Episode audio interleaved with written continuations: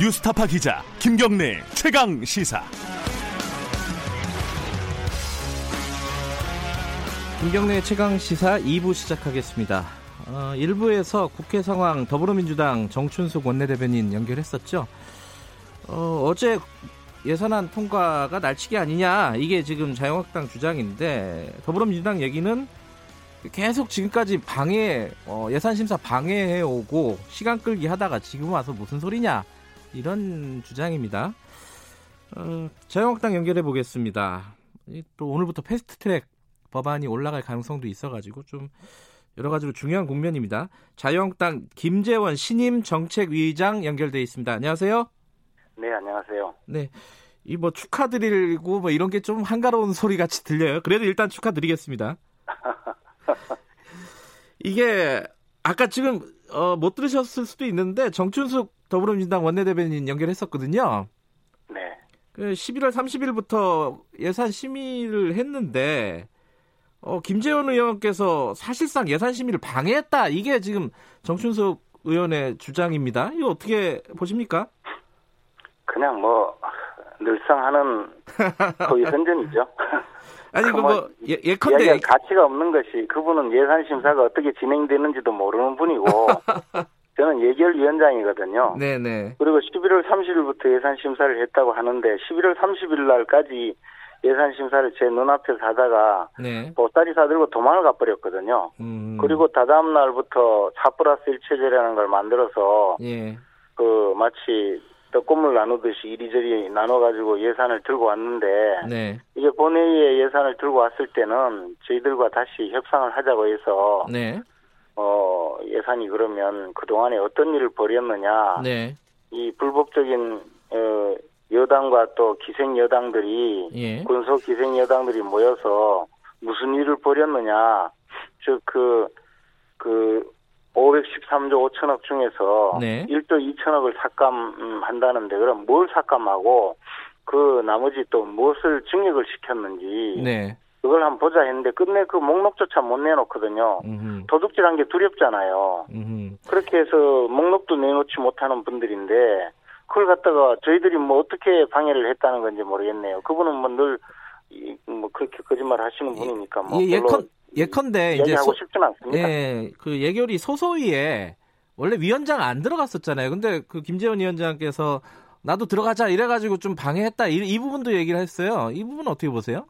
사회자께서 예, 어 물론 뭐 저 그렇게 말씀하시는 거야 한쪽 말 듣고 이야기하시면 예. 가능한데 원래라는 것이 최근 2년간 두 번 그런 일이 있었습니다. 아하, 소위 소소위라는 걸 구성할 때 간사 분들이 그 들어가서 예산 심사를 했던 것인데 금년 어 8월 달에 추경 심사할 때도 어 예결위원장이 주재를 했어요. 네. 예결위원장이 주재하는 간사회의였고, 그 이번하고 똑같은 겁니다. 간사회의라는 이름으로 네, 소소위라는 걸 구성해서 그분들이 예산을 들고 어디로 도망을 가요. 그래가지고 호텔방에 앉아가지고 자기들끼리 떡 주무르듯이 주물러서 이리저리 나눠 가지거든요. 그래서 네. 제가 예- 예산시 결산 그 특별위원장으로서 내가 감시 감독을 하겠다. 그러니까 그 회의를 하면 속기록도 작성하고 네, 회의를 공개해라 그랬는데 결국 11월 30일까지는 그렇게 하다가 갑자기 들고 도망을 간 거죠. 그리고는 이번에는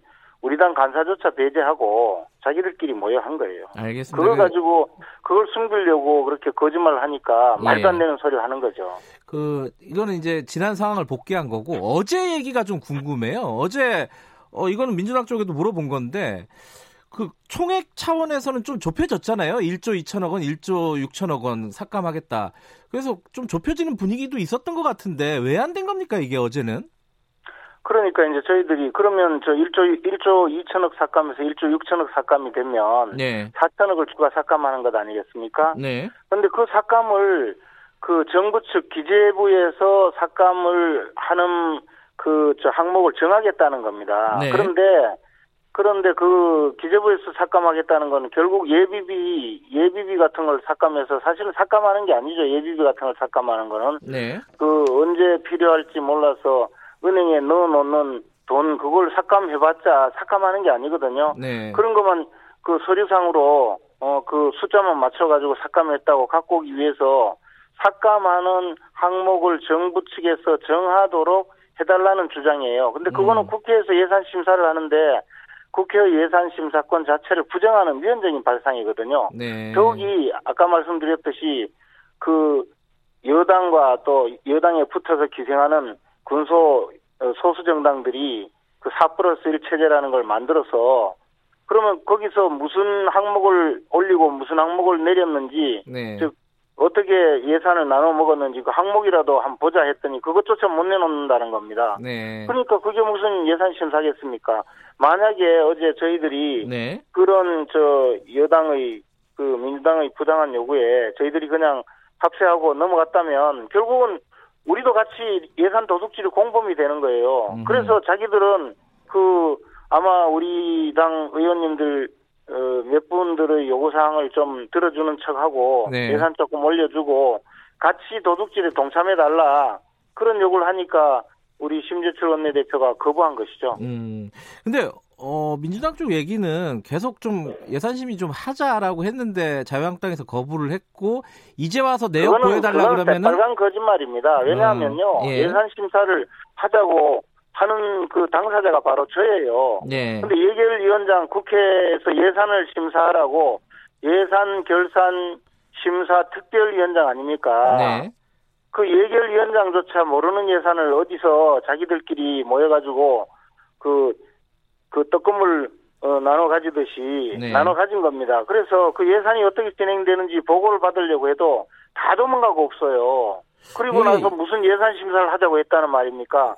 그런 거짓말 하는 분들이 예. 와서 마지막에 와서 우리를 믿어달라 하는데 그걸 어떻게 믿을 수 있겠어요? 그러니까 그 정치에서의 어떤 신뢰가 네. 어, 송두리째 망가지고 또 더욱, 더욱이 이런 방송에서까지 나와서 그런 거짓말을 해대니까 저희들이 보면 얼마나 한심하겠습니까? 양쪽 국민들을 얘기가- 두려워하지 않는 것이죠. 예, 예. 양쪽 얘기가 너무 달라가지고. 양쪽 얘기가 다른 게 아니고 옆에서 보시면 번이 아실 텐데 예. 그냥 일방적으로 떠드는 거예요. 그냥 예. 무조건 거짓말하고 국민들 속이고 그리고 알겠습니다. 그래도 예. 넘어갈 것이다 이런 오만한 마음이 있는 거죠. 금요일 날, 그러니까 지난주 금요일 날, 어, 자유한국당에 요- 예산심의 요청을 했는데 답이 없었다. 이게 이제 저쪽의 얘기인데 어쨌든 그게 말이 안 된다는 말씀이신 거죠? 누구한테 이야기했는지 모르겠네요. 예결위원장이 전데 예, 아, 그러니까 당, 당 차원에서 예, 예. 당 차원이 무슨 당 차원입니까? 예산 음. 예산 심사하라고 예결위가 있는데 예결위원장한테 얘기했어야 된다. 제가요. 예. 제가요 예. 그 그때 당시에도 예,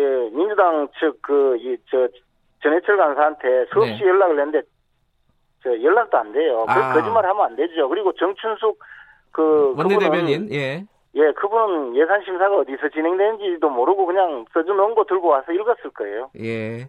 아, 전해철 간사가 연락도 안 됐다. 이건 또 새로 새로 듣는 얘기네요.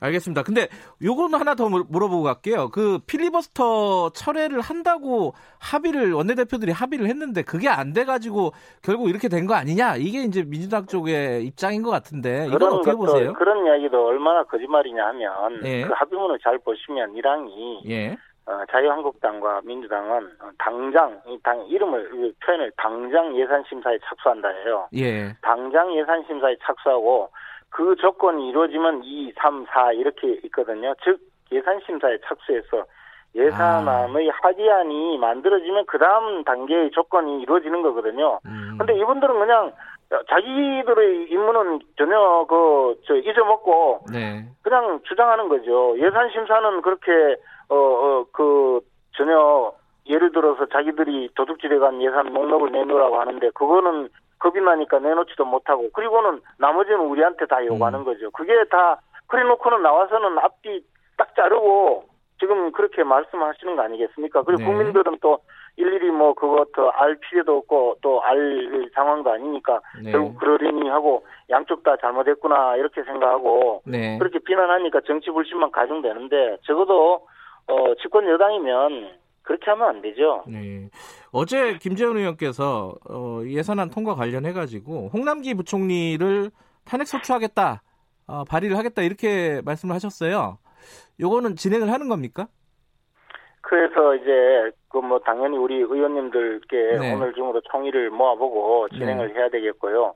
아니 그 홍남기 부총리 그분은 옛날 캐비넷 문건으로 뭐 출세를 하셨는지 몰라도 이번 그 사태를 보면 4 플러스 1 체제라는 것 자체가 네. 민주당과 그다음 민주당이 붙어서 떡고물 얻어먹으려는 일부 기생 여당들의 합작품 아니겠습니까? 네. 그분들이 모여서 이제 예산안을 그 마음대로 그 농단을 했단 말입니다. 국가의 국가의 그 어, 세금을 자기들끼리 나눠 갖는 그 네. 문서를 만드는데 국, 국가공무원들은 정치적 중립 의무가 있고 네. 또 국가공무원으로서 정치에 관여하면 안 되는 것이거든요. 그런데 네. 그 이, 당파의 어, 특정 당파의 이익을 위해서 예산안을 만드는 과정에 개입했을 뿐만 아니라 그렇게 만들어지면 시트 작업이라고 그래서 네. 예산 명세표를 개개 그, 그 금액마다 다 만들어야 되거든요. 이것은 네. 이제, 어, 예산실의 그, 그 전산망을 통해서 작성을 하는데 네. 주말에도 불러내 가지고 그 특정 당파의 이익을 위해서 국가의 이 세금을 도둑질하는 그 문서를 만들도록 지시를 했거든요. 그러면 어 기재부 장관, 차관, 예산실장이 국장, 과장 그리고 마지막에 실무자인 사무관까지 네. 지령을 내려서 그 현장에서 작업을 한 그 공무원들이 있을 거 아니, 아닙니까? 이분들은 사실상 그 어, 자기 자기들이 하- 하지 말아야 될 예. 국가의 봉사자가 아니라 특정 정파의 어떤 그 사적인 그 정치적 목적을 위해서 동원된 것이거든요. 이러한 음. 행위를 한 것은 명백히 헌법상의 공무원의 정치적 중립 의무 위반뿐만 아니라 네. 결국에는 부하 직원들에게 의무가 없는 일을 시켰으니 이것은 형법상의 직권남용 권리행사 방해죄거든요. 어쨌든 그러니까 그런 예, 발의하시겠다. 행위를 저질렀기 예. 때문에 어, 형사상 어, 당연히 고발도 하고 또 헌법상의 의무인 그 저 적법행위를 어, 불법행위를 했을 경우에는 그 헌- 헌법상의 의무를 위반하고 불법행위를 했을 때는 어, 탄핵 소추할 수 있는 요건에 해당된다고 봐서 저희들이 탄핵 소추 발의를 할까 합니다. 알겠습니다. 그 지금까지는 어제까지 얘기였고요. 이제 오늘 얘기를 해야 되는데 임시국회 열릴 예정입니다. 어, 패스트트랙 관련된 법안이 올라갈 가능성이 높아요. 어, 자유한국당 어떻게 대응하실 겁니까? 어, 뭐, 저희들 나름대로의 그, 어, 대응 매뉴얼을 만들어 놓고 있고, 네. 또 한면으로는 이것이 그 국민들께 그 엄청난 충격을 주는 네. 그런, 어, 나쁜 현상이기 때문에 여당에서 여당과 이, 이 그동안에 상당 부분 협상을 진행해 왔습니다. 그래서 협상의 끈을 놓치지 않고 네. 계속 이어가겠지만 결국에 어, 좌파 독재 에, 집권 연장 음모로서 이런 네. 일을 착착 진행해 가고 있는데 과연 저들이 그 뭐 협상한다는 말만 하고 또 어, 이렇게 방송에 나와서 거짓말할 방송거리나 만들어 주는데 동참하는 것 아닌가 하는 음, 그런 걱정도 있습니다. 그러나 뭐 어찌 됐든 또 네.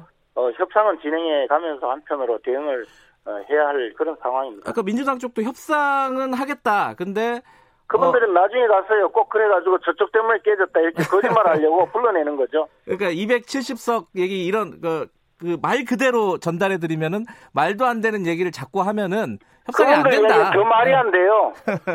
그분들은 더 위헌적이고 예. 아주 나쁜 제도를 갖고 와서 그게 마치 개혁이냐 거짓말하고 어, 국민들 그 현혹시키는 예. 그런 상황의 지금 어, 수준에 도달해 있거든요. 다만 저희들이 소수받기 때문에 네. 어쩔 수 없어서 지금 어, 그런 부분에서 조금 어, 나와 있는 것이 예를 들어 그렇게 말씀하시면 네. 어, 비례대표 없애자. 그 다음에 예. 국회의원 숫자 10% 줄여서 270석으로 하자. 예. 국민 여론으로는 훨씬 다수가 지지하거든요. 그런데 음. 말도 안 된다고 그러면 도대체 그분들은 어느 나라 사, 어느 나라 국회의원인가요? 이게 지금 임시국회 상정이 되면요 협상이 잘 안 돼가지고 상정이 되면은 필리버스터를 해도 어, 막을 수가 없는 거 아니에요 현실적으로 자유한국당 입장에서 보면요.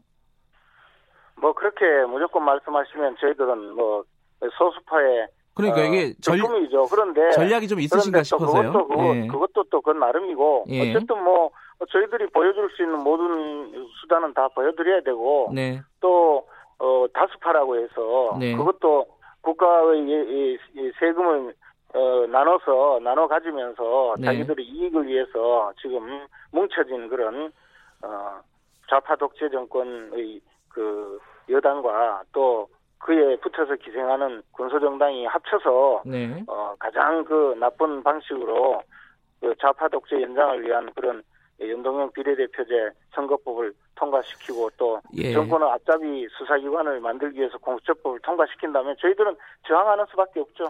연동률은 좀 조정을 하더라도 연동형 비례대표제라는 큰 틀은 어, 합의할 수 없는 부분인가요? 자유한국당 입장에서? 어, 협상의 세세한 내용에 대해서 말씀드리는 음. 것은 상당히 곤란하고요. 어쨌든 알겠습니다. 뭐 저희들은 협상을 하겠다는 말은 네. 모든 것을 열어놓고 이야기하는 것이지 협상하겠다면서 무조건 우리 것 다 내놔라 하는 건 아. 민주당 스타일이죠. 모든 걸 열어놓겠다. 어, 짧게 하나만 더 여쭤볼게요. 그 패스트트랙 수사 관련해 가지고요. 어, 국회법 처벌 업, 처벌 조항을 국회법에서 없애겠다 이렇게 얘기하셨잖아요. 이 어, 원내대표 선거 과정에서 이거 추진하는 겁니까? 그건 문희상 의장이 제안하신 거예요. 그래 문희상 의장님한테 한번 여쭤보세요. 알겠습니다. 인터뷰가 섭외가 되면 제가 여쭤보겠습니다. 예, 오늘 말씀 잘 들었습니다. 고맙습니다. 네, 김재원 자유한국당 신임 정책위의장이었습니다.